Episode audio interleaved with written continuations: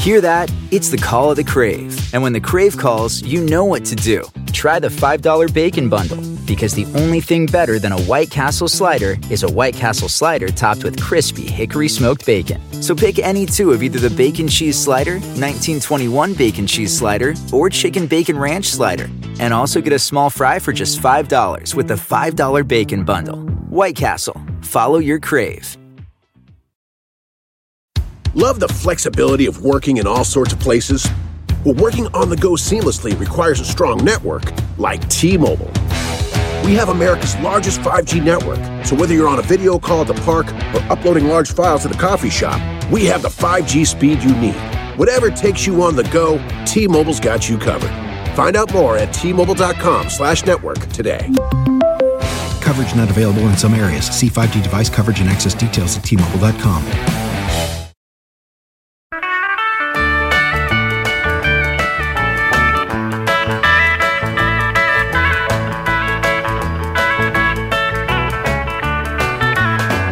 Hello, world. It's Andy Richter. Uh, this is the three questions with Andy Richter.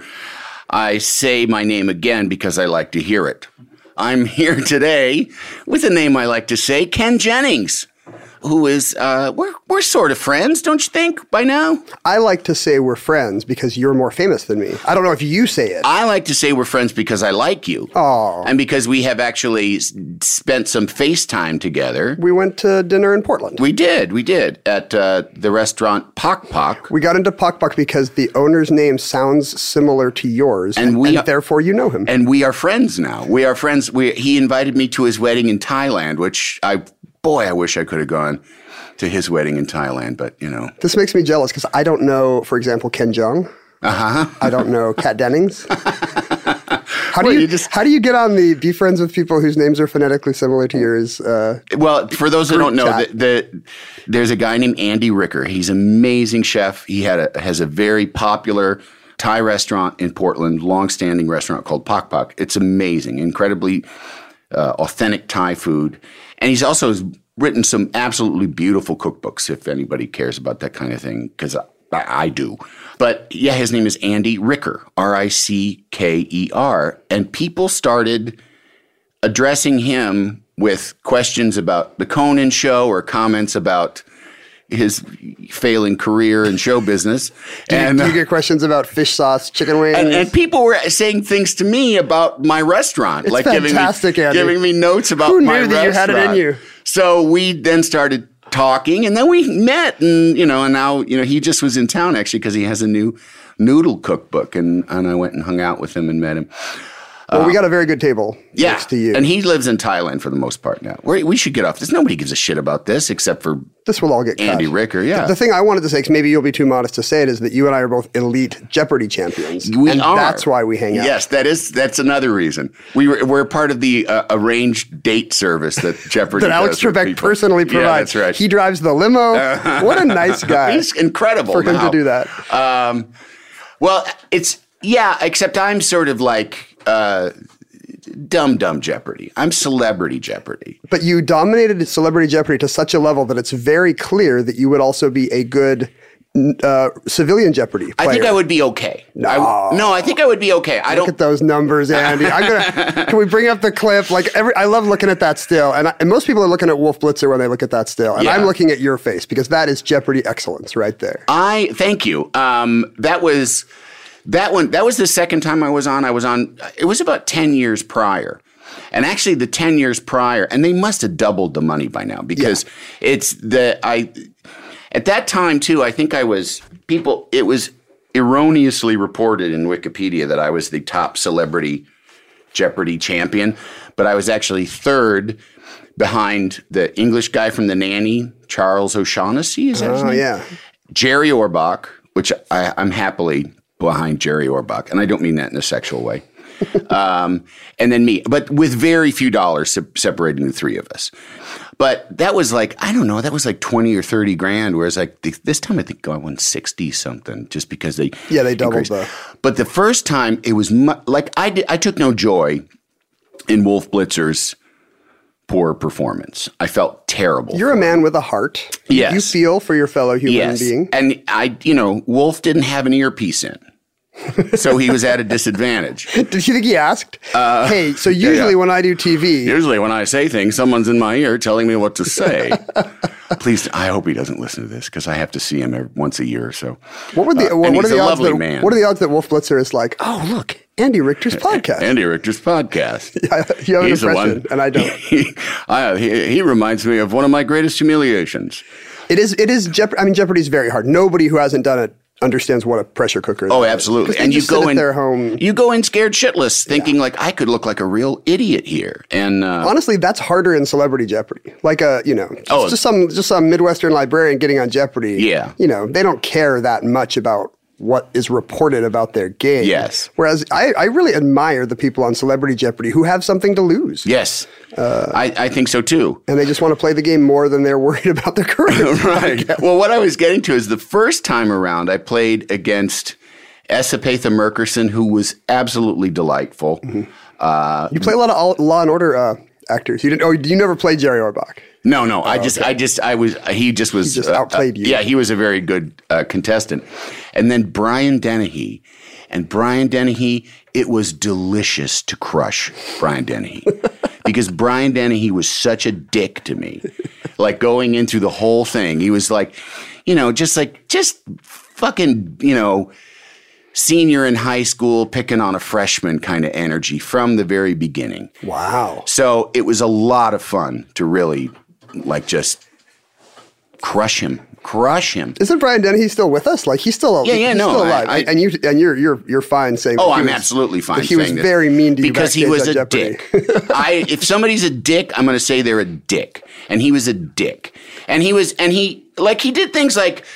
Because I I was actually taping a remote for the Conan show, I, I did I did it as a remote like you know and backstage During the ga- like, yeah yeah while but you're I mean at doing a certain point I had to say to the writer that was with me I'm no longer taping a remote I'm now on Jeopardy so don't expect me to be funny on camera here now um, but there is, you know, like there's this sort of pre-game sort of walk through, and he was a dick about that and talking about how his education and stuff. And and I had mentioned that I had been practicing on like PlayStation or something. I don't even remember what the game systems were back then. practicing Jeopardy. Yeah, practicing Jeopardy, which is not, I mean, that's not, it's not the same. It's like, you know, it's like, yeah, there's a button, but it's not the same button. So at, at one of the commercial breaks, as I was already winning, um, S, as, as she liked to be called, I- no I kidding. had no idea. She, she said her friends call her S. I learned something new Um, today. S S and I were talking, and, and I said, "Yeah." I said the button is pretty tricky. You know, you don't really know until you're there. And I was like, "The button is pretty tricky." And then he goes, "Well, you don't seem to be having any fucking problems with it." He's like- I like how he turns into some mean Irish gangster from a, from a Absolute- movie. Well, and he was he was like he goes like yeah yeah I'm- he's like he goes like, but then you got an he like s- implied like I had an advantage because I had practiced on a Your- video game with your video game. on a video game system. And then at the end, after I won handily, um, you I, I don't know if you know if you Brian, could- if you're you could listening. go back and see it. But he crosses over, shakes my hand, gives it one of those tough guy, intimidating Miller's Crossing Yeah, kind like of a- cr- squeezes on my hand. He goes, "Congratulations, you son of a bitch!" wow. Exactly like that. Uh, weirdly, I played Brian Dennehy's daughter on regular Jeopardy. Wait, you mean in the role Ken Jennings as Brian Dennehy's daughter? Yes. Uh, I was an understudy, but like you know, the show must go on. Right, right, right. Exactly. no, Get this wig on. She tried out for Jeopardy. You're going to go out there uh, just a Jeopardy champ, and you're coming back a star, Yeah, yeah. Ken. No, she was uh, just she had tried out for regular Jeopardy, and she was pretty good. And she has an actress sister, uh, and I mistook her for her, but it's not. It's it's the non-actress Denny. Well, you're not going to tell me now you're close personal friends with the Dennehy family. and her dad was so delightful. No, Oh, you son of a bitch. he was not there. I was just going to say that I also defeated a Dennehy on Jeopardy for you, Andy. Yeah. Take that. And I'll keep doing it. Yeah. Like, if they keep putting up Dennehy's on Jeopardy, I Yeah. will go back and just take them out one Right. by one for you. Bring it on, Irish. um, all right. Well, uh, Well, that's uh, th- that's a good preamble of our self involvement with uh, our own Jeopardy uh, accomplishments. But I, I'm uh, the, the show is called Three Questions. Uh, Did anybody clue you in as to what those three questions are? Someone sent me the questions, Yes. which Jeopardy does not do, no, no. not even for Wolf. Yes, Blitzer. that's right. So- that's right. Yeah. So, uh, where do you come from? I mean, uh, you're you live in Seattle now. Are you from the Northwest originally? I do. I come from Seattle. I come from the 70s. Um, my dad was a lawyer. Mm-hmm. So when I was a little kid, he was still in law school because my parents were 60s kids and had their kids super young. I think Yeah. my mom was like just about to turn 20 when she got married or something. Yeah. So my parents were and are youngish. And, uh, you know, so I remember my dad being in law school and I felt like we were poor, you know, because Yeah. it was, and we were, it was a $10 a week grocery budget, but it was not, it was, it was not poor, poor. It was Yeah, like yeah, law yeah. student poor. Right, like now exactly. I see that there's a difference and I can't feel like I'm down just because we had a $10 a week grocery budget when I was Right. five. Um, but when he graduated, we moved back to Seattle and It's, some, it's something too that they planted that in your head, like that they just like that you. I don't know what the grocery budget at our house was, but It is. It, that's family lore for sure. Isn't it funny how families have that? Yeah, yeah, the, yeah. The secret origin stuff. Yeah, yeah, yeah. Much of it perhaps true. right, I know exactly. I bet some weeks they spent twelve. The, the, the story I remember is my great grandma would send a little extra money every week so they could have so they could buy a bunch of bananas because she was worried that I was not getting my potassium. Oh my god, that is like that's that's really down to the penny. To this day, I have very thrifty parents whose I, whose depression era parents probably instilled that into them. Uh-huh. Right, You know, right. That, that stuff echoes, you know. and you're probably a potassium hoarder now. That's right. Now, now that you can afford it. Come into my prepping basement Yeah. where you can see my my Yeah. uh, my winter wheat and my potassium stores. You bathe in coconut water just because you can. Um, so anyway, so yeah, so uh, public school. public schools, but we mo- uh, and I remember like on this, you know, as speaking of family lore, it's it's all what uh, actually works out that does not get forgotten. I was a huge game show nerd as Uh-huh. a kid, and uh, like on my first day of kindergarten, I remember just bawling because I realized that I had been looking forward to school all summer, but it had not hit my five year old brain that.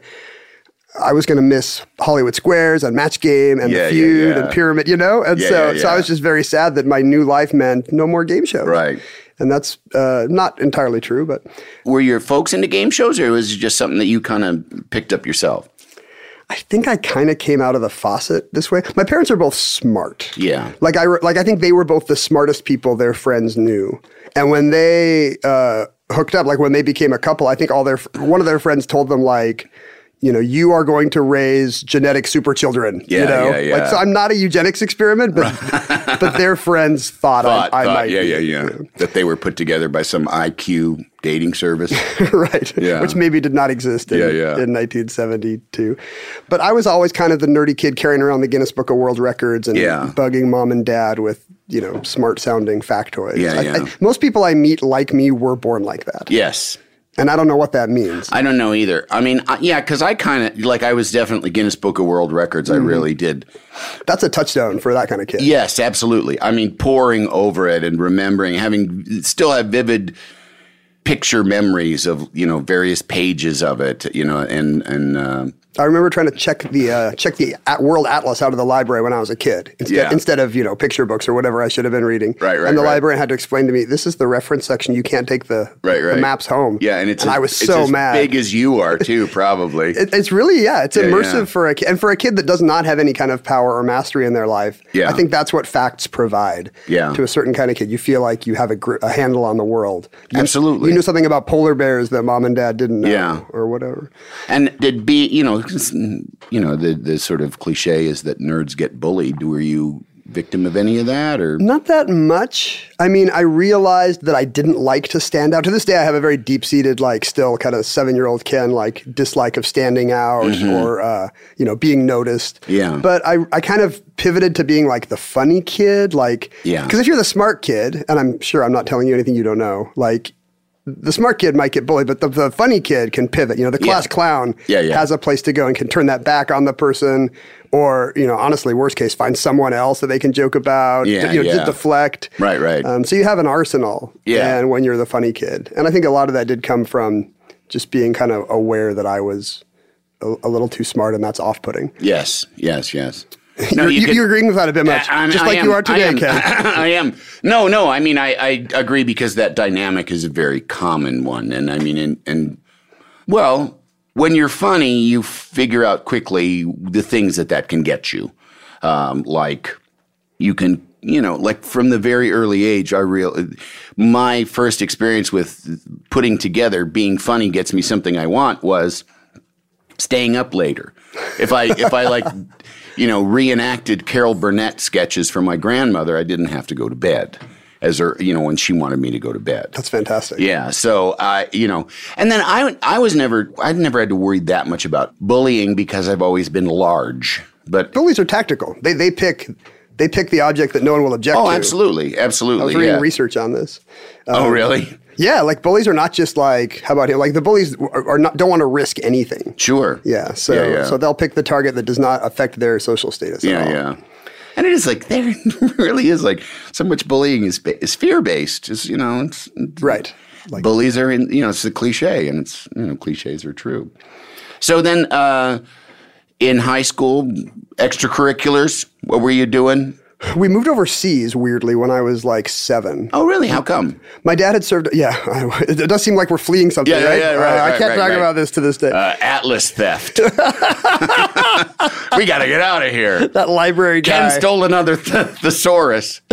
Uh, my dad had served a Mormon mission in South Korea during the late 60s. Uh-huh. Loved it, loved the language, loved the culture. Like, kind of one of these guys who, you know, does the Colonel Kurtz thing and feels, or does a study abroad and is like, let me tell you about Moldova, you know? Yeah, yeah. And uh, so he really wanted to go back, and he got a chance to move back there for a couple of years. And two years turned into like over a decade. So I grew up in Seoul, just coming back to Seattle in the Oh, wow. summers.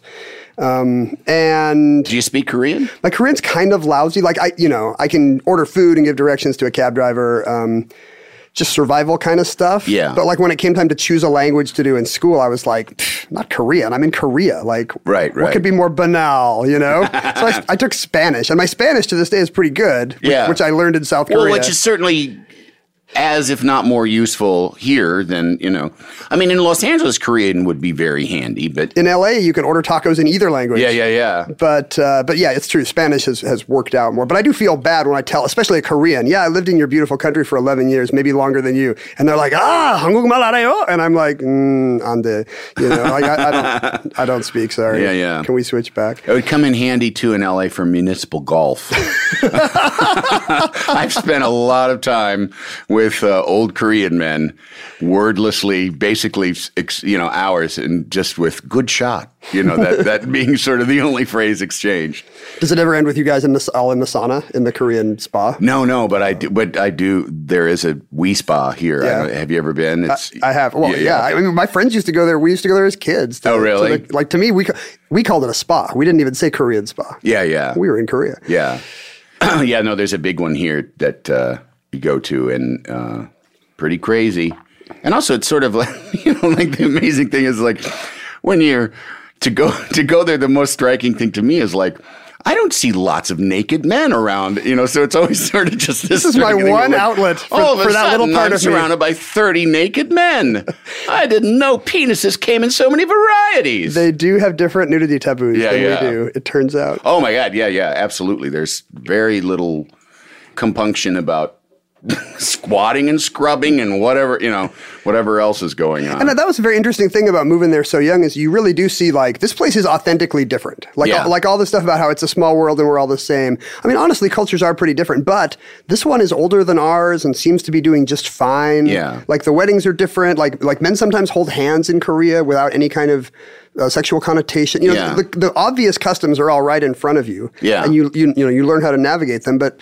Everybody's doing great. Like it's not just like the one thing I saw in my hometown was the way to go. Yeah. And I think that's a pretty important lesson for a kid that age in hindsight. I kind of wish we had been able to raise our kids out of the country often. I mean, we don't, we don't, but we try to travel at least. yeah, yeah. so, so your dad practiced law then in Korea. Um, He did for over, a de- and American and Western companies were moving in, and he was the guy working on the joint ventures for McDonald's and Lego, and you know, Oh, wow. Because in the early '80s, Korea just looked like it did at the end of the war. It, Yeah, you know, it- yeah. it was it was not yet a developing kind of tiger nation, and by the time we left, there was a Pizza Hut on every corner. We we did it, America. Thanks to your dad. Uh, thanks to my dad, Koreans are now taller and kind of getting obese, I think. kind of getting obese. Way to That- go, that's Dad. totally true. You can look at the numbers of when like American fast food moves into a country, and you can see height increasing because people are getting m- more protein. Yeah. and then you can see weight start to go up because our diet is not awesome. No, no, it's not. Well, you're welcome, world. I, my friends and I were all obsessed with Jeopardy because it was on. All we had was like the Army TV station. Yeah, yeah. We had one TV channel, and it was. Did you have a lot of Korean friends, or were most of your friends expat kind of kids? Most of my friends were Korean Americans whose, whose dads had moved back. Like you know, they were born in the states. They were U.S. citizens because you had to be a, you had to have some kind of foreign passport to go to my like international school. But it was almost entirely there were some missionary kids, some embassy kids, some expat kids, but it was almost entirely um, Korean kids whose parents had had them in the U.S. and then moved back for Right. work. Um, so they were kind of like of no culture, and that kind of eventually happened to me. I didn't really feel like I was a very good American either after being there for over a decade. yeah, I was going to say, what? do- I mean, what do you think? Sort of the main thing of the main formative influence living eleven years is, is you said eleven in Korea? 11 years, yeah. yeah. W- One of them was was Jeopardy, just Army TV putting Jeopardy on after school every day. So me Yeah. and all my friends were obsessed with Jeopardy from 1984 on, which Yeah, is yeah. kind of a weird thing and, and turned out to be pivotal for me And that was when tr- that was when it came because Um, Yeah. it came back with Alex Trebek in 84. Yeah, yeah, So I was in fourth grade and we were just fixated on it. We would talk about it on the playground. Yeah. Because there was nothing else to watch. I was just I was struck the other day that because I saw a picture of uh, they had you know on, there was a picture of Alex Trebek and it said start you know before the first show in 1984 and I just was like I'm 52 years old that's the year I graduated high school and that's how long he's been doing it like when you put things into those I kind was, of I perspectives was 10 years old. that's crazy And at the time, he was just, ki- he was, you know, the card sharks guy or Yeah, whatever. yeah. And he kind of grew into this, uh, this just that, authority. s- the smooth Canadian just, you know just by doing it every night. Right, He- right. He's amazing. And uh, I guess And what's the other? I mean, do you think there's any sort of like, like, do you t- does it give you a different perspective, like having lived somewhere compared to you know what a lot of Americans? Yeah, I, I think you know th- the thing I said about just kind of having a larger perspective, Mm-hmm. and you know the American way does not have to be necessarily the only way. Um, Yeah. and maybe also just kind of the alienation of like eventually moving back to America for college and not feeling like I was of there anymore. You Yeah. know, like I was, I, I, I didn't fit in in Korea, and I didn't quite fit in there, and um, you know people from like. Uh, you know, adopted kids or people from biracial backgrounds. They talk about this all the time. Yeah. But it was it was very interesting to just come up against it in college and realize I didn't quite know how to navigate people. I didn't know how to drive. Like I don't have Yeah. a checking account. You know, uh, just I don't know how to do. I didn't have a normal 7-Eleven parking lot kind of adolescence. I guess. right. So that's that's kind of stuck with me too. The, the sense that you know, I don't really have a place where I'm totally native anymore. Yeah, yeah. Did uh, being raised Mormon in the LDS Church? I mean, did that in Korea? Was that was there a, a Mormon community there? Yeah, there was a congregation. Uh, weirdly, a lot of intelligence guys. Oh, really? CIA loves Mormons so much. Wow. Why? Why? Why? They are um, they're hierarchical. They're used to just t- taking you know doing what they've been asked Yeah, to do. yeah. Because it's a it's a very structured church. They are intensely patriotic. You know, Mormons, especially in Sure. my era, were political conservatives, and they are impossible to blackmail because we don't drink, we don't cheat on Oh, our wives. Like you know, a Mormon spy is never gonna. we don't. I mean, some Mormons drink and cheat on. You, I mean, look. I know you. I know it's your faith, but listen, it's not. they're human. I know I know the stories too Um, that yeah, come yeah, out yeah. later, um, but as a culture, Yeah, yeah. That's, and you're and that's you're not, still that's not what we put on the brochure. you're still a practice. You're still a practicing LDS church member. yeah? Yes. and um, because that's it's a fascinating church to me. It's just uh, like the you know Joseph Smith story, uh, that Fawn Brody book. The 19th century origins are very strange. Yeah, yeah. Because you know we prefer to have a religion that had this all the strange things happen in you know 20 BC. You know, you know. Or, Yes, exactly. No, no, it's every bit as. I mean, So to imagine you know supernatural, to imagine like God's hand, you know, in co- you know colon- early uh, America is an odd shit. Exactly, exactly. And I and I kind of like the strangeness of it. Honestly, it's been it's been very good for me. I something I've learned about myself. I think later in life is that um, I don't have the same all the same impulses for just being a great person that I see around me. Like I want to be a good person, but it takes some effort to overcome like awful Ken, who is kind Yeah. of lazy and self absorbed. And you think that your faith informs that. I think it really, really changed me. Yeah. You know, in that like there's like a better way to live. Like let's let's let's see what uh let's let's go to the other camera and see what Jesus would be thinking of what you're doing right now. you know, Right, like, right. That kind of thing was very helpful for me. Not not in a guilt or shame way, but just like, don't you admire people like that? Why aren't you like that? Yeah. Was there a point at which just sort of growing up in a faith and just having it be around you and just kind of, you know, you you take what you're given when you're a kid and then really assuming ownership of it, really having like rather than it just being sort of a habit that you're immersed in Yeah. to being an active choice that you make. It's a tricky corner to turn, and I think religion, all religions, and probably my religion in particular, lose a lot of people at that corner. Yeah. Because a lot of people had just grew up with the church out of a failure of imagination. This Mm-hmm. is the only way to live, obviously. And as soon as they hit an age where they're like, wait, no, like Right. most people go to Starbucks. What are you doing, you Mormon kid, you? Yeah, yeah. Uh, you're like, oh, wait, there are other options. yeah. And I feel like I was very lucky in that I was raised. No, there are options. Like you should, and part of it was being overseas, I think, and just seeing all the other all the other options. It's a Yeah. big it's a big world, and if this is good for you, you should be here. And so I never had that sense of disillusionment and rage that I think a lot of people do when they're like, "Wait a second, my parents raised me in a very small religious terrarium, Yeah. and I'm done." Yeah. and with a lot of judgment too. I mean, the, and there's, uh, you know, On both sides, yeah. Uh, oh, But- but oh yeah, of course, of course. But I mean, but people do feel lied to. Yeah, Yeah, and with but I mean also too within the Mormon faith, as with any faith, you know there were you know the treatment of of African American me- you know members in the church and that kind of thing. Sure, I you mean, know, yes. that can be very disillusioning. our record I would on think. race, our record on LGBT issues, Yeah, yeah. like it is far from exemplary. Yes. and you, but like I say. Southern Baptists, or you know, I mean, it's there, that's there's a lot of there's a lot of Catholics, there's a lot of faiths with a lot of problematic, you know, aspects. I feel like it's changing, but I do have I do have a kind of I don't know what you would call it sacred envy for like people whose religions like let them be like lead on those issues like you know quakers or whatever Right, Like, right, good for you exactly, quakers yeah. like that would have been nice to not have to explain to my friends again how like mormons are less racist than we appear on paper i swear I you know? swear, yeah, yeah. Love that was, uh, conversation. not all Mormons. Exactly. Hashtag, not all Hashtag. Mormons. yeah, because I, you know, that's. I, I t- I'm, I'm sure I'm I'm always kind of fascinated with people that just have like a I mean not in a Woody Allen way like I wish that I had faith because I'm not I mean, I'm I'm agnostic. I Mm-hmm. don't like I s- somebody. I was at a baby shower and somebody was talking about being an atheist, and I was like, I don't care enough to be an atheist. I'm agnostic, you know. Um, That started to be my reaction to any internet ac- uh, interaction. I'm always like, what are you guys arguing about? It- Yeah, it doesn't yeah, even have to be yeah. about religion. It could be Yeah. about a DC Comics movie. And I'm still like, just stop. Yeah, please. yeah, yeah. Like, join me in not caring that much. I frequently hear around the Conan show, and I say here because we're shooting, we're uh, taping this at the studio. Um, there will be a discussion about a particular a bit, you know, like an an aspect of a bit. They're changing the ending. I'll say I think it should go this way, and someone will say no, but I think this. And after it'll go back and forth about three times, and then I, and I very frequently go, you know what? I, I don't care anymore. I just stopped. what do I have to do to not said- be in this conversation? We, we, we talked about it. We talked about it for about 45 seconds. And you know what? Honestly, I don't care. Do whatever. Doesn't matter. that would be my religion. Um, yeah, yeah. Just fineism. Yes, exactly. Please, please leave me alone about enough this. is enoughism.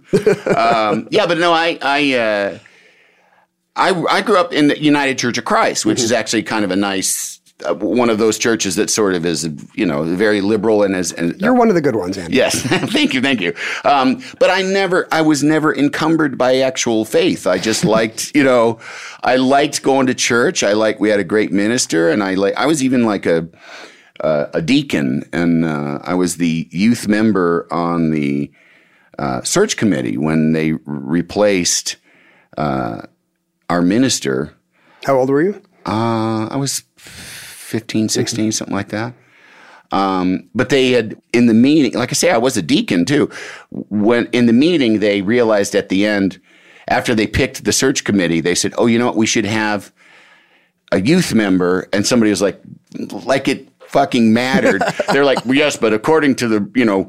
Rules of parliamentary procedure, we've already closed the membership. And they're like, well, we can pick an ex officio youth member, meaning like that you would be advisory, but you wouldn't be able to vote. And that was me and all these adults, you know. That, uh, and I mean, it was a long process. And I read resumes to hire a new minister, and they were like, an incredibly disillusioning moment was there was a minister that was fantastic and you get to you get transcripts of their sermons and you, you know and and he was absolutely great and uh, one of my favorite people adults on the thing in this meeting to because i was totally gung-ho on this guy uh, and his last name uh, was white and this guy said, Well, uh, I found out that uh, Mrs. White is black.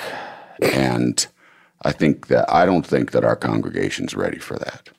Wow. And I was, and I, that, that was it.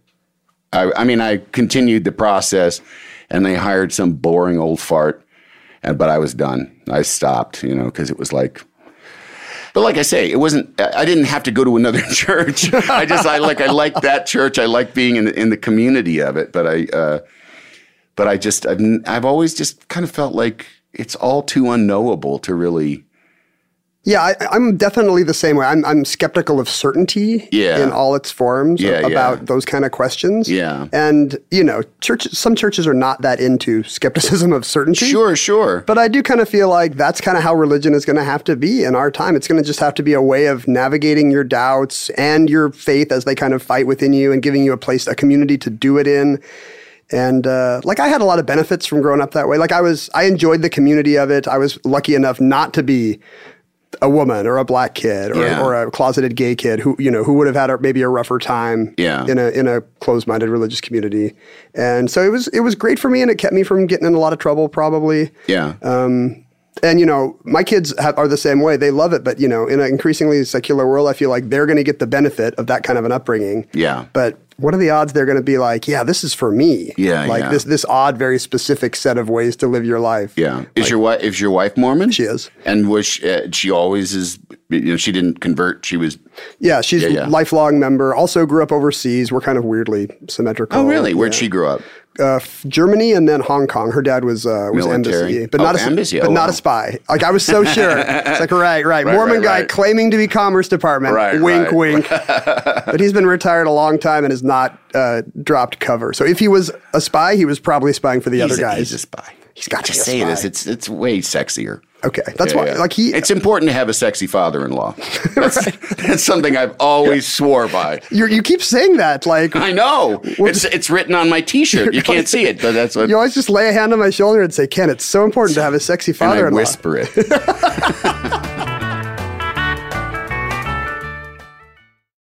Life is a highway, and on it there will be many chicken sandwiches. But there's only one McCrispy. So go ahead and hit the turn signal if you know about this juicy gem of a detour. Love the flexibility of working in all sorts of places? Well, working on the go seamlessly requires a strong network like T Mobile. We have America's largest 5G network, so whether you're on a video call at the park or uploading large files at a coffee shop, we have the 5G speed you need. Whatever takes you on the go, T Mobile's got you covered. Find out more at T Mobile.com slash network today. Coverage not available in some areas. See 5G device coverage and access details at tmobile.com. When you need mealtime inspiration, it's worth shopping Kroger, where you'll find over 30,000 mouthwatering choices that excite your inner foodie. And no matter what tasty choice you make, you'll enjoy our everyday low prices, plus extra ways to save, like digital coupons worth over $600 each week. You can also save up to $1 off per gallon at the pump with fuel points. More savings and more inspiring flavors make shopping Kroger worth it every time. Kroger, fresh for everyone. Fuel restrictions apply. Can't you tell my love's a growing? So, uh, college. You came back here for college, or you stayed there, or Yeah, I went to uh, University of Washington. Uh, I wanted to move back. I kind of felt like my s- childhood in beautiful Seattle had been robbed from me in a way, so I Yeah. moved back to Seattle. But then I served a Mormon mission myself in Madrid, Spain. And rough. and uh, yeah, they're not. It, tur- Oh, it no. turns out that is not a, a peninsula full of people just dying to see the light. No, I know, but I'm but but still, it's like it's you know. Oh, but it's a cool they're- place to live. Yes, Yes. exactly. That's and what my I wife mean. served in Paris. Oh, my So all God. these poor kids going to Guatemala Yeah, or, or yeah, the yeah. Ukra- Ukraine or whatever. Yeah, yeah. and, or- I, and we're or the- like, yeah. yeah, or the middle of Africa, you know. Yeah. and I'm going to the Prado or, uh, Yeah. but yeah, it was. oh no, tapas. really having a hard time saving souls, but tapas. Barcelona would have been nicer, but I guess Madrid's fine. That's great. And how long is that? That's a year? Two years. Two years, yeah. Yeah. That's a long two years. Is it? well, it really is like this is your full time gig. You Yeah. know? Like there's a day a week when you can, you know, write home and play ball and do, do your errands and. But really, it's like you get up, you uh, just try to talk to people all day and see if anybody wants to hear the good word. Yeah, And yeah. if they don't, that's a long day. Yeah, yeah. Wow, it is. And um and I imagine you too, you don't have any money to do anything, probably. Yeah, exactly. You're, you're you know you you pay your own way, and everybody's on kind of the very same very tight budget to kind Yeah. of you know make it a non a classless situation as much as possible. How are you how are you supervised? I, I mean just that it's kind of a fascinating you It really is. The mission, the Mormon mission, like how are you supervised? Like how like how do they know you're not fucking off? You know what I mean? Basically. Sometimes you're in a little town and they don't. I really, uh, I think I want to write a book about like what the my mission was like, and Yeah. I, I also want to track down the people I was with and see who still identifies as religious. I think it would be an interesting way to to kind of watch a generation. Yeah, yeah. become more secular is to Were- see who, and- who which of those people is still And church going. Did you feel that even i within that there were some of the people that were kind of turning secular? Yeah, I mean, uh, I think a lot of it's, it's not the environment for it, but I think you could tell who was just who was there because they had that fire in their you know fire inside, Yeah. and who was there because in their tiny Utah town there would have been a lot of shame and guilt if they weren't hadn't there, done that, and who was there just because this is what all the kids do, and just kind of the failure of imagination thing. There were Yeah. definitely all three kinds, Yeah. and then maybe you know maybe even more like just kind of confused kids like me trying to figure it out Yeah. and so you're right how do you supervise that Yeah, yeah. i mean there's a there's a full-time guy who you know he and his wife and maybe kids move over there and their job is to keep an eye on a couple hundred missionaries my dad did that a couple years ago in korea he was the guy he was the guy supervising a city full of missionaries Wow. For how long? uh, they go for three years i think Oh, wow. he, lo- he loved it. You know, you just leave your life and, and go do that. Yeah, yeah. And he loved it. But can you imagine trying to keep 18 Oh, no. hormonal kids No from, kidding. Uh, yeah, yeah. from just raising ruckus in Madrid or Absolutely. whatever. Yeah, yeah. But on the uh, you know it's it's as you can imagine a pretty regimented life. Sure. And it's a great you know and I'm thinking of all the dumb things I could have done between 19 and 21. Honestly, Yeah. I probably dodged a lot of bullets. Yeah, yeah.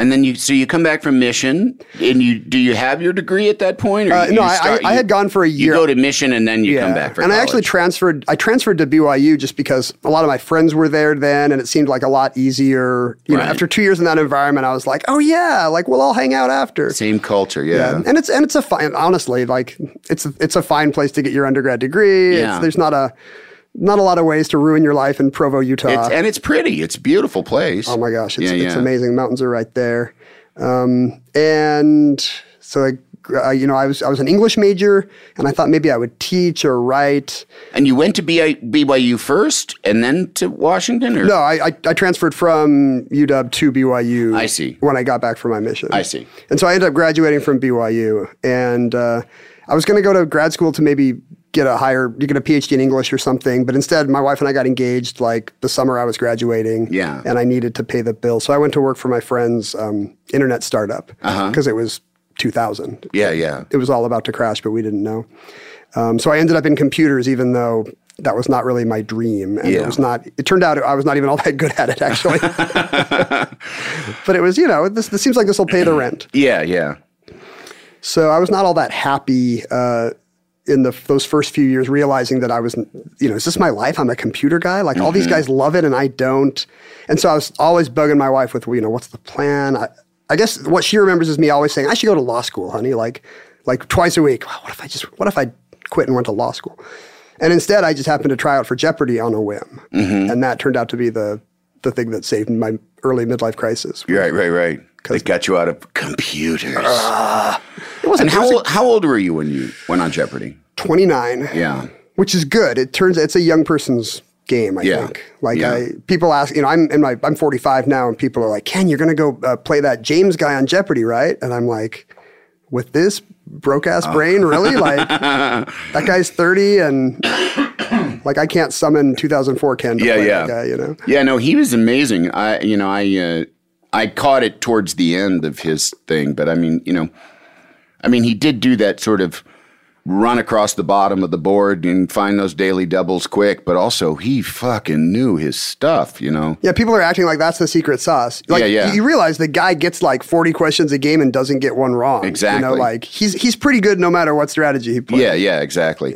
No, he just figured out a way to maximize the money, you know. and, that uh, also puts pe- the other players away before the first commercial break. You know, Yeah, if yeah. you run that bottom row, you start it from the bottom, Drake style, and Yeah, then you yeah. find the daily double and double up. Yeah. like the time the first commercial hits, you're up ten thousand bucks. right, right. that's kind of It's- dispiriting. Had other, I, I mean, I, I don't w- watch as regular uh, as regular as I used to. Is that something that other people had done, or was he kind of like a, a, a pioneer of fucking everyone else over? A lot of the money. that's what. A, what a nice T-shirt. Yeah. he, uh, there have been Moneyball guys who like search for daily doubles for Yeah, sure, yeah. because that's non-random. You can try to find the daily doubles. Yeah. Starting from the bottom is a little more uncommon. Like Yeah. you don't see that much, and the combination of the two start at the bottom so that you can double up on the first daily double. Right. That's all him, and that's just him being a sports better and being Right, like, let's, right. let's get all the chips on the table when I when I can when I've got my shot. and also, it's a baller move to start at the bottom and say like, I don't need to warm up my brain. I'm going to go right to the hardest shit. A lot of you it's know? shock and awe. Yeah, yeah. Because you've got these two new players. Like, if you, the longer you're on the show, the more advantage you have. And Yeah. every day they bring in fresh meat. You know, two new- tw- Yeah. two new people, and they are just trying to figure it out. And by the time they can blink, it feels like it's over. Yeah, yeah. Yeah, it's always uh, the buzzer, the button is really something because I like afterwards I I, I did say like you it is an athletic competition but just with the thumb, you know, and or the finger, whatever whatever you choose to do because the way it works, I, I, I don't know if I'm just saying this for people that don't know, is that you, there is a screen that you s- that, that, that the contestants see. Well, I'll let you explain it how the how it works, how the the, the countdown lights. And, You, you were getting it right. Oh, okay, yeah, yeah. The- Well, but I, oh, well, you know, it's not. I'm supposed to be interviewing you. People are sick of my voice. No, there's a screen, and you see the question, and you, and as Alex is reading it, alongside that, there is a series of lights that count down, very much like the the lights in a drag race. You know how they, you know, there's Yes. that Beep, tree, beep, yeah, beep. and, then, and then it goes down, and when that bottom light goes out, the buzzer is open, and if you hit the button before that, you're locked out for half a second, something like that. When I was doing it, the lights would come on when he Oh. got, Is that what it when he got was? done reading. Okay. and then they count down as your time expires. oh, is that what it was? Okay, then I, I'm I'm I'm misremembering it. But that's exactly right. You can't Yeah, buzz yeah. while he's reading. Yes, You got it. When he's done, some random guy somewhere flips a switch, and then your button's live. Yeah, yeah. And if you buzz in early, yeah, you're locked out for I I don't know what it is, but it's a fraction of a second. yeah, it's a fraction, but it's it's enough. enough, to it's make enough. It yeah, it's enough that you'll get beaten by the person who did not Yes. jump the gun. See, because I remembered it being a countdown because there's a thing called ADR, which is automatic dialogue replacement, Oh, yeah. which is when you go into the studio and it's when it's when the audio's bad on on on something and you go in and you repeat your line or if there's you know a line change and they can't see your mouth move, but usually you're trying to match your own mouth movement. And the way that that system works is that you hear pre-roll of it and it rolls into it. And you probably know, I'm just explaining for people, but and there and in your headset while you're listening, the way that you know it's your time to talk is it goes beep, beep, beep, and then at the third you say and you speak on the fourth beep. So it's like beep, beep, beep, go. And that was a very similar kind of like I and I always had a facility for that even when I first started having to do that Do ADR. yeah, doing that, getting used to that rhythm. And I think that that was very helpful. It was a very similar thing because I could sort of watch and then get ready right when the right when the buzzer was was supposed. to Often be they'll pushed. tell people just to to wait till they see the lights and buzz, and I, Yeah. and I would always be trying to anticipate the lights. Like, Yeah, yeah. Like here's when Trebek's done and go, and Yeah. I, and I think it's you're a tiny bit faster than, but you really are just going off his voice. And but if you spent decades listening to that voice and you feel like you're Yeah. inside the rhythms of it, Right, right. then you can kind of be one with Trebek and you know kind of just get there right as he's finishing the question. Yeah. the timing is it's all timing. yeah. Now you you your run was how many games? seventy five games. Seventy five games, and how many days were you actually there? It's it's a full week and a day. Yeah. Uh, so uh, f- show up, win five games. Well, I'd fly down to LA, win ten games, and then fly back to Salt Lake and go to work. And I couldn't tell anybody where I'd been. Yeah. Because it's all, it's not going to air for months. Right. So my boss is covering for me at work and my wife's covering for me with, with friends and family. Um, so each of those was a 10 day chunk. So coming down here maybe eight times to, uh, just to play Jeopardy Right. and, and s- And you were, and it didn't air until you were done, correct? It overlapped. I, Oh, it I- did overlap. I had won 48. Yeah, only time it's ever happened. I had won. I had taped 48 games on the show start to air. And I think Jeopardy's so nervous. What if people hate this guy? Did we just destroy the show by by getting rid of the five day game limit? Oh, right, right. Because this was the first time this had happened. Yeah, yeah, And it turned out to be good for them, but they didn't know that. yeah, yeah. Uh, and so at that point, well, you gotta. I mean, you gotta understand. I mean, it was you.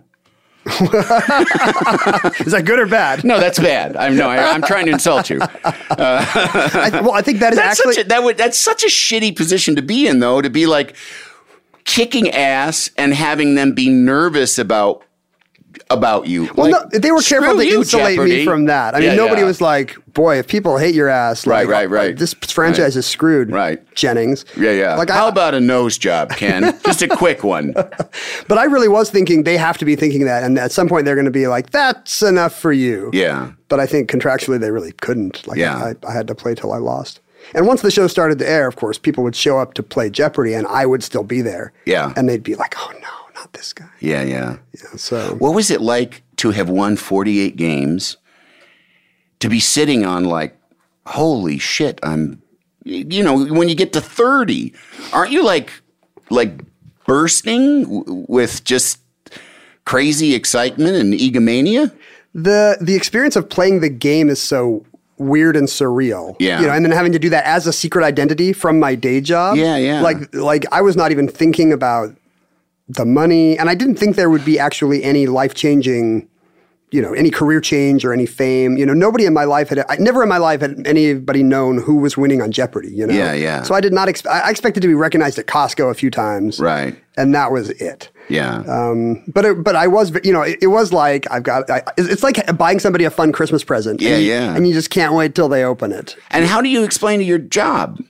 My boss would just uh, lie. You know, she would uh, she would be like, oh yeah, Ken's kid is sick. Oh, so she did know that you were going to Jeopardy I- and you were kicking ass. Yeah, yeah. Yes, and and so every day I would call her. You know, from co- you know the, leaving the Sony lot in Culver City and be like, Glenda, I. Uh, are you quitting? Are you calling to quit? Did you, and I was like, no, but I won again, so I have to play. no- I have to do five games again I'm so tomorrow. I'm so sorry."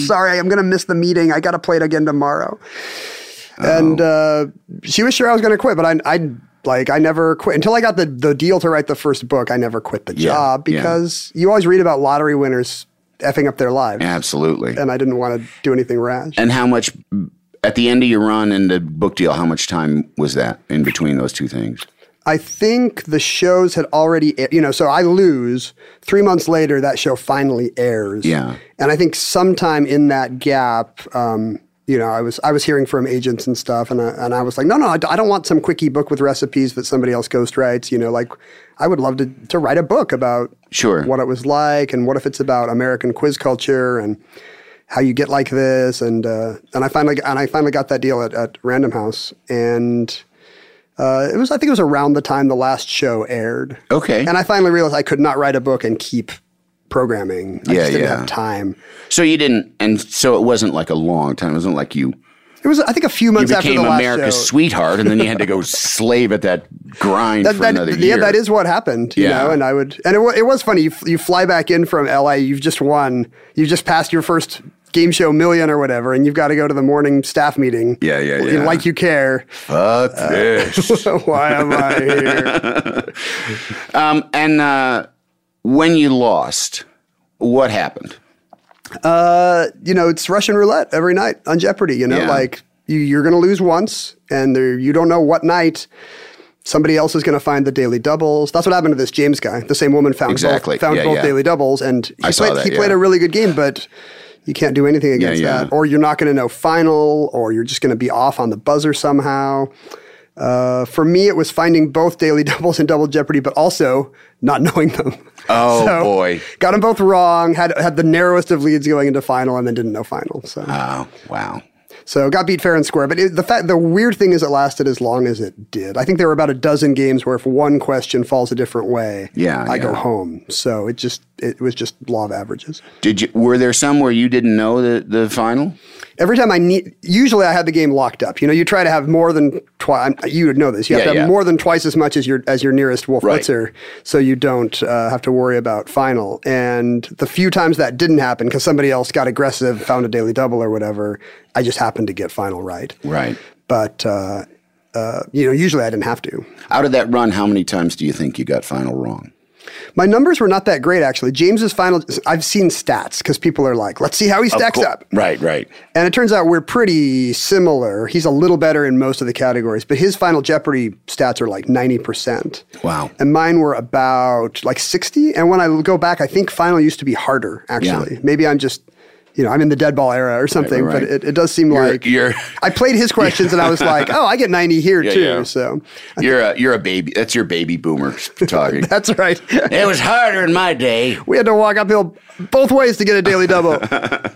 Now, and this, and it, I mean, it's really, it's kind of fascinating that you that this turned into a whole career for you of you know, like you said, quiz culture. It's Uh, 15 years later. yeah. And I assumed this was a 15 minute thing. yeah, yeah. And you're I had still, friends be like, "You're going to go on Leno. You should save that story for Leno." And I'm like, "I'm not going on Leno." Like I had no idea that it yeah, would be yeah, a thing. yeah. It's very naive. And so you you know, and now you've got you know you've kind of got your you know you've got your little industry under yourself. You've got you know your various games that you do and books that you write and uh, columns, right?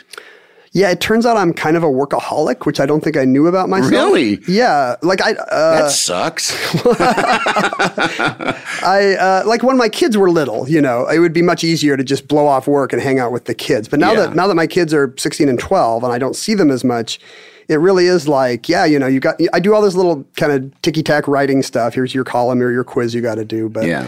but I've got 12 books out. I'm already, I, I finished a book about comedy last year called Planet Funny, and I'm already late with a book about the afterlife. Um, I'm not one of these evangelical kids who saw the afterlife. It's more like here, here's different cultures' version of that, right, right. As if it was a travel guide kind of Right. a thing.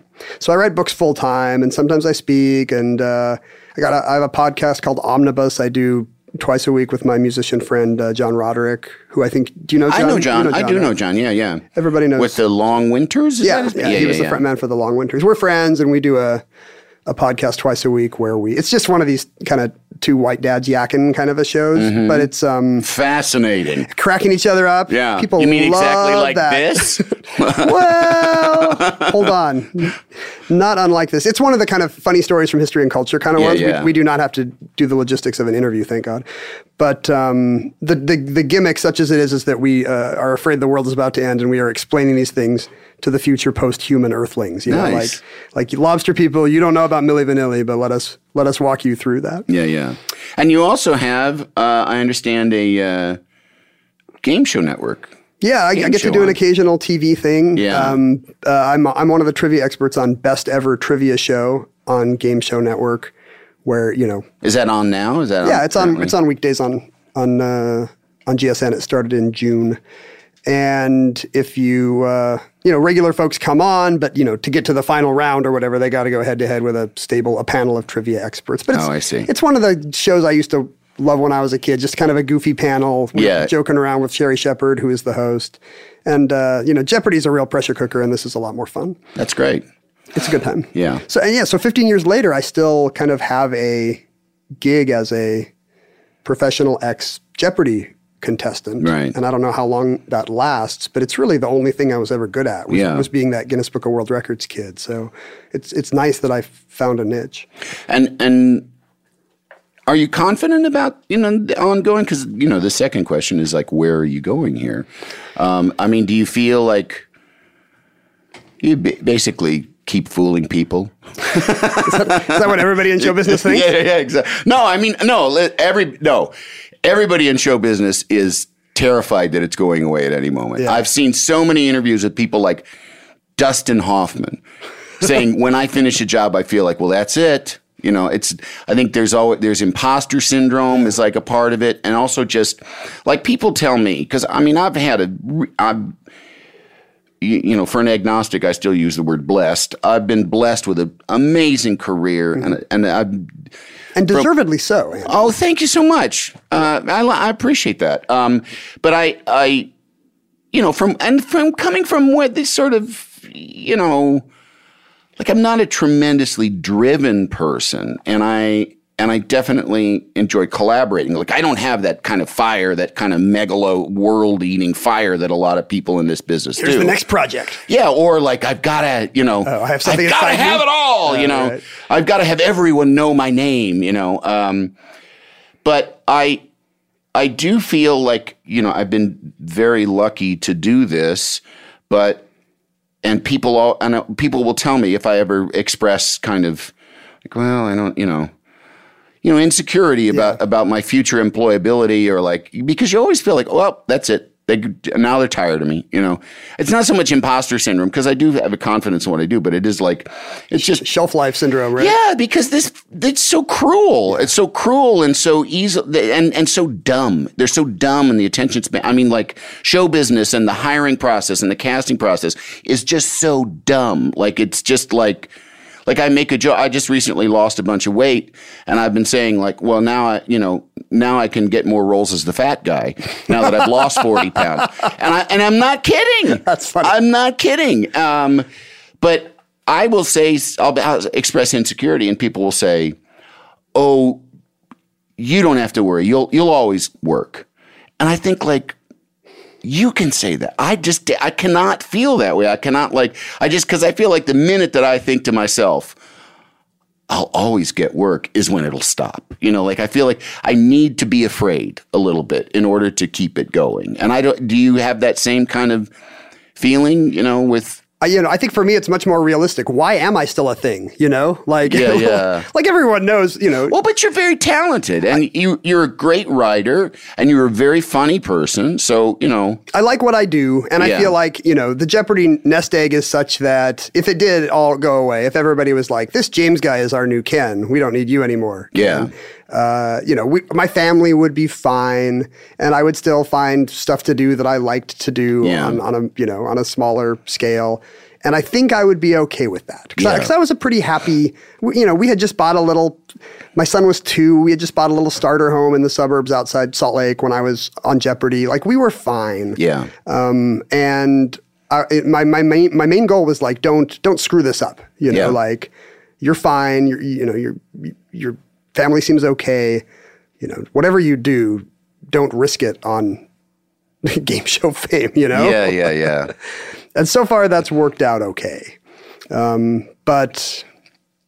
What is the shelf life of having been on a game show for six Yeah. months in 2004? Well, you, I don't know. You, I think you you you found out it's going. I mean, it's still. I mean, you're still. You know, you're, you're still a going concern. I tried. so- I tried to broaden it a bit so that you know the first book is about you know quiz Jeopardy type stuff, and the Yeah. second book was about trivia. The third book was about maps, which is geeky, but you know not quite the same kind of trivia geek. Yeah, yeah. And the fourth book was actually a parenting trivia book, so it's a, you know, and the the comedy thing is maybe a bridge too far. Like, why do I really want to hear what Ken Jennings thinks about comedy culture? But you know, there is a sense of like you know like h- how far can I take this? You know, what Yeah. what am I interested in? And, Yeah, and yeah. what's the next thing. And being a writer means you can spend a little time, you know, s- reading. You can spend a year reading about the thing that you're interested in and Yeah. trying to figure out if there's a book. Is there something? Is there something that you're not doing that you really hope that you will get to do someday? You know, I'd like to do more. I'd like to do more TV stuff. Yeah. And not because it's not soul killing, because it is. Yeah. But just because I feel like I could, and maybe that's you know the next thing. It's that I, fun too. It, it does seem like it's, It's not. fun. It does seem like it's not the hardest job. No offense. No, no, none, absolutely none taken. No, listen, I, I, it's, you know, it's like the kind of thing where I do feel like, you know, I do cartoon voices.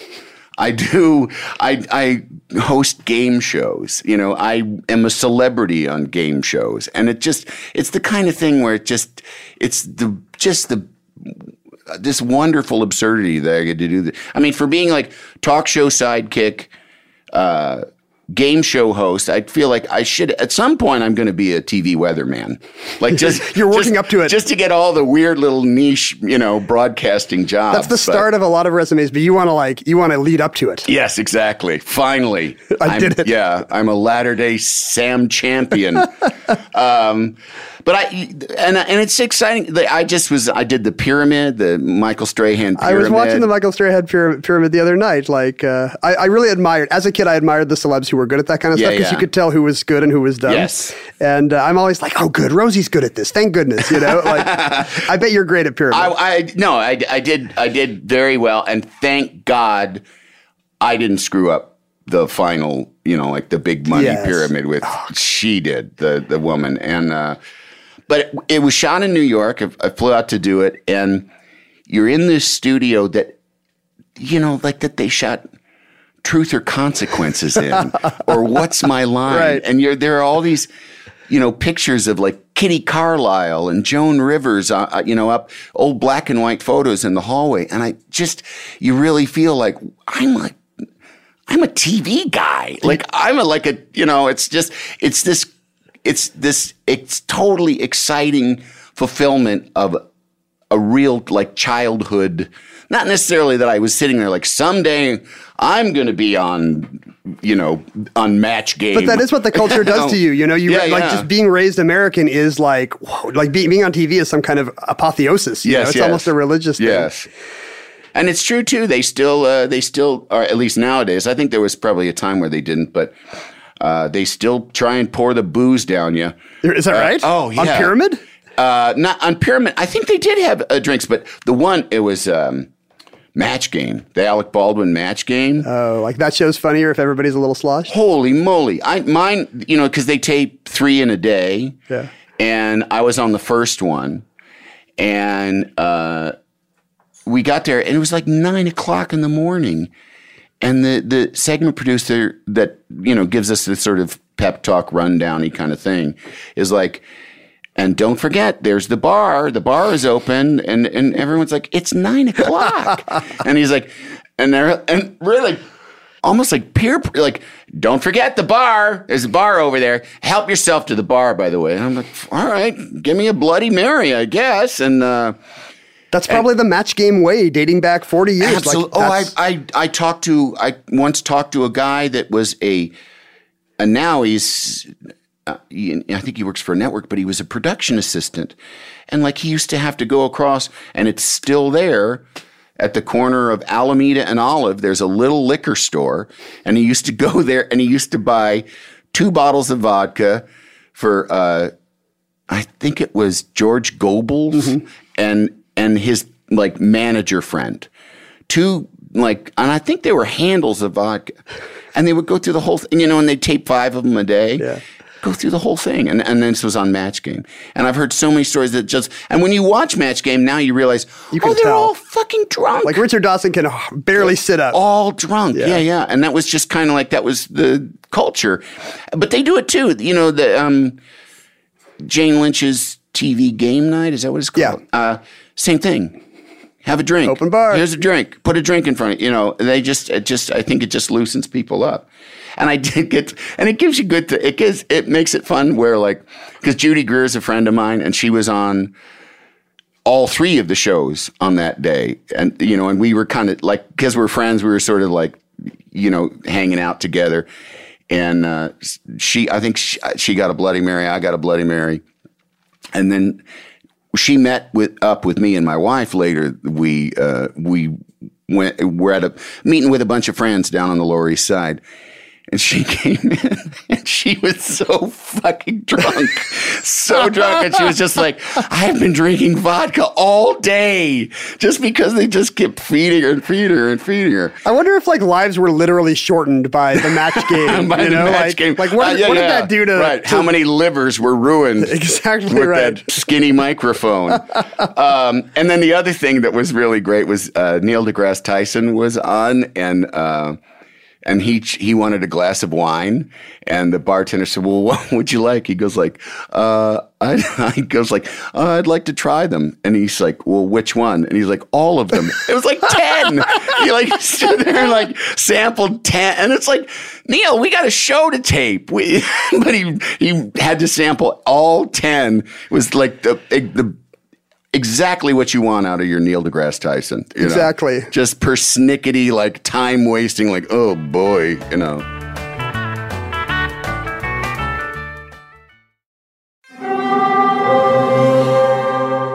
Hear that? It's the call of the crave. And when the crave calls, you know what to do. Try the $5 bacon bundle because the only thing better than a White Castle slider is a White Castle slider topped with crispy hickory smoked bacon. So pick any two of either the bacon cheese slider, 1921 bacon cheese slider, or chicken bacon ranch slider. And also get a small fry for just $5 with the $5 bacon bundle. White Castle, follow your crave. Love the flexibility of working in all sorts of places? Well, working on the go seamlessly requires a strong network like T Mobile. We have America's largest 5G network, so whether you're on a video call at the park or uploading large files at a coffee shop, we have the 5G speed you need. Whatever takes you on the go, T Mobile's got you covered. Find out more at T Mobile.com slash network today. Coverage not available in some areas. See 5G device coverage and access details at tmobile.com. Can't you tell my love's a growing? Well, we're getting near the end here, and uh, the final question is uh, is the what have you learned? I mean, do you you know what's what's the point of Ken Jennings' life?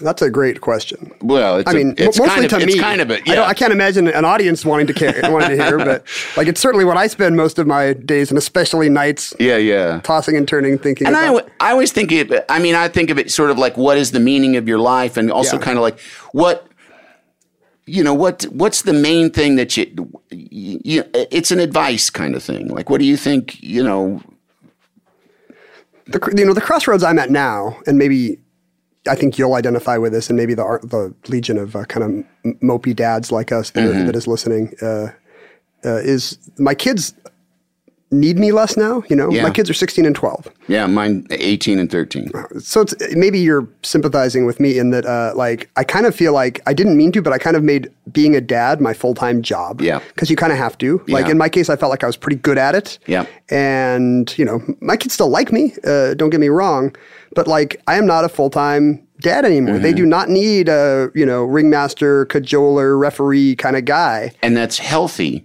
It is. And necessary. And they have to like, they have to leave you behind. it's it's what it's exactly what has to happen, and it seems to be very a very gentle, healthy process in this case. Maybe it's compared to my adolescence and maybe his dad before him. I don't know, but um, my dad before me, and then his dad before him. But uh, you know, it's hard on me because you know what am I now if not if not a dad? yeah. and that's kind of an identity thing. And I've and, and so really, what's next f- for me? What have I learned? I mean, I've learned that that is the most important thing. I, I, I did not. I feel like I didn't misspend those years. You know, I feel like I helped turn out two pretty cool people. Yeah. and that's more important than anything else I could have done. And I'm glad I had the privilege of having that time because I know a lot of people don't. I've learned, like on a career angle, or I I guess like a what do you do with your life angle, I've learned that I, I think I sold out too young when I said, you know what, uh, I like to write and I'm good at it, but my friend has an internet startup and he will pay me money. Like maybe 24 years old is not the time to shut down all your hopes and dreams and, Yeah. and go to work for your friend's soulless internet startup. You know, like I knew that wasn't my thing. Like I knew trivia was my thing. Like why wasn't I trying to find something that like actually respected a talent that I had? Yeah. You know? And like Such as, I mean, what, at that time, what, what, that's tricky. Like it really, I, I had to. cr- like so I- rather than go rather than go into this uh, d- work on your friend's startup. What did you think? This is what I want to do. like I maybe you know write something that something where I could write or teach or uh, you know like why was I not treating a talent I had as something sacred? Why was I just saying what will pay the bills? Yeah. and maybe I'm you know, maybe, maybe a generation is coming up that is never going to be able to think about the first thing because Yeah, of wh- what we yeah. did to the economy. I don't know, right.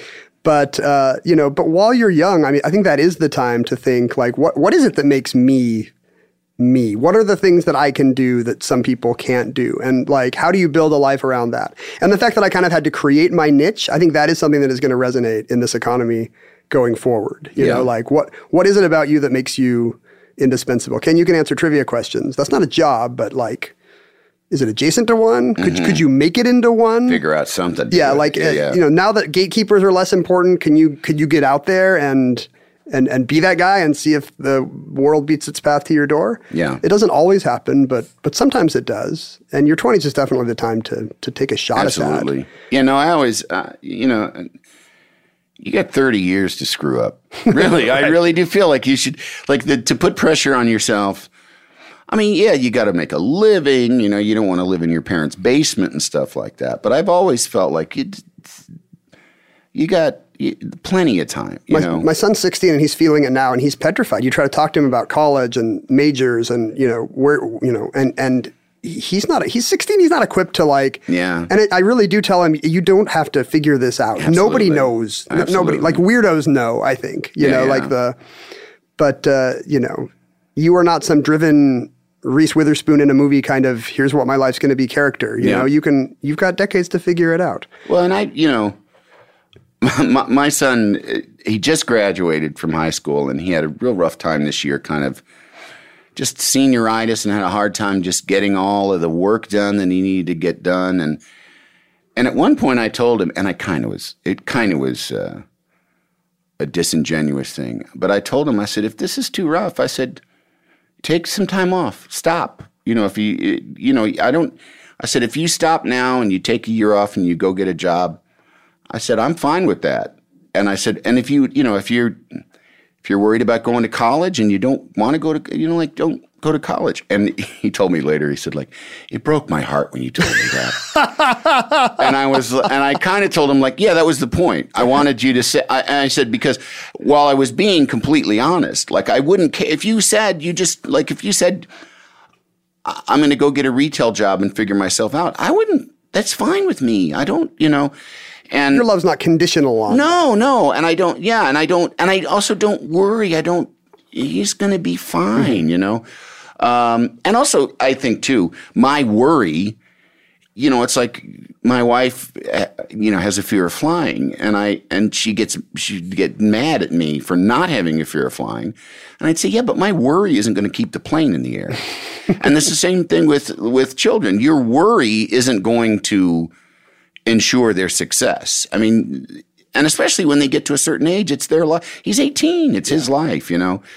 But, uh, you know, I, I, I truly did mean that. You know, I don't care if you just go get a job, but I also was kind of saying, like, because, because one of the, I kept saying, I said, look, if doing your homework is too much of a problem, is that a hassle I for was, you I was being a dick, and I because I kept saying like, but if this homework is too much, you know, and then I, you know, and I, s- I told him I said no, I just was like trying to tell you like, kid, it's homework, just chill out and do it. Hopefully, this will not be the hardest thing you ever have to do. But I very much relate to what you're saying because I, uh, yeah, being a being a husband and a father has sort of been my, you know, I, I- I truly do mean this. I'm on television, and I like like I say, I've been lucky to have this career, but it uh, that none of that matters that much compared to It really doesn't. it's just it's i mean it's it's a great gig it's easy fun i'm it's ridiculous that i get to have as much fun and make as much money doing the things that i love to do um, but the real but my real identity and my real like where i truly am is is in being a a dad and and a husband and i'm actually going through a divorce right now so that's i'm at a huge crossroads where i I mean, I'm where you're at, but like just amped up even more because my kids are not needing me, and I and now I'm all of a sudden I'm alone for the you know, and learning to be alone for me is like I've never been good at that. I am 100% the same way. Yeah, Like, yeah, yeah. So yeah, the, the- I mean, that's that's the great thing about marriage is you don't have to face that. absolutely, absolutely. Yeah. Well, anyway, that's another podcast. That's uh, that's my new podcast called Drear, uh, called "It's a Bummer" with Andy Richter. But the thing about the thing that makes you special is uh, like it doesn't have to be a job either. You know, Yeah. like like i- in this n- new economy, maybe the thing the thing you love to do or the thing that you think makes you a little snow special little snowflake, it might not be a full time gig. Yeah. It. Uh, you know, it might just be the thing that gives your life meaning. You know, you s- you sing with friends, or you sing karaoke, or Yeah. you sing at church, or you know, Yeah, yeah. Maybe it, it doesn't matter if you're on American Idol or Yeah. not. You know, like it'll still give your life meaning. Don't you know? Don't leave that aside. I Yeah, make things, be creative. Absolutely. Do art. Well, Ken, this has been uh, uh, a wonderful hour and plus, uh, and, and thank you so much for coming out. And uh, and I'm glad to know you. I had such a good time, Andy. Thank what you. a delight. All right. Well, thank you for listening, everyone. Uh, we will check in with you again soon uh, with the three questions. Bye bye. Got a big, big love for you. The Three Questions with Andy Richter is a Team Coco and Earwolf production.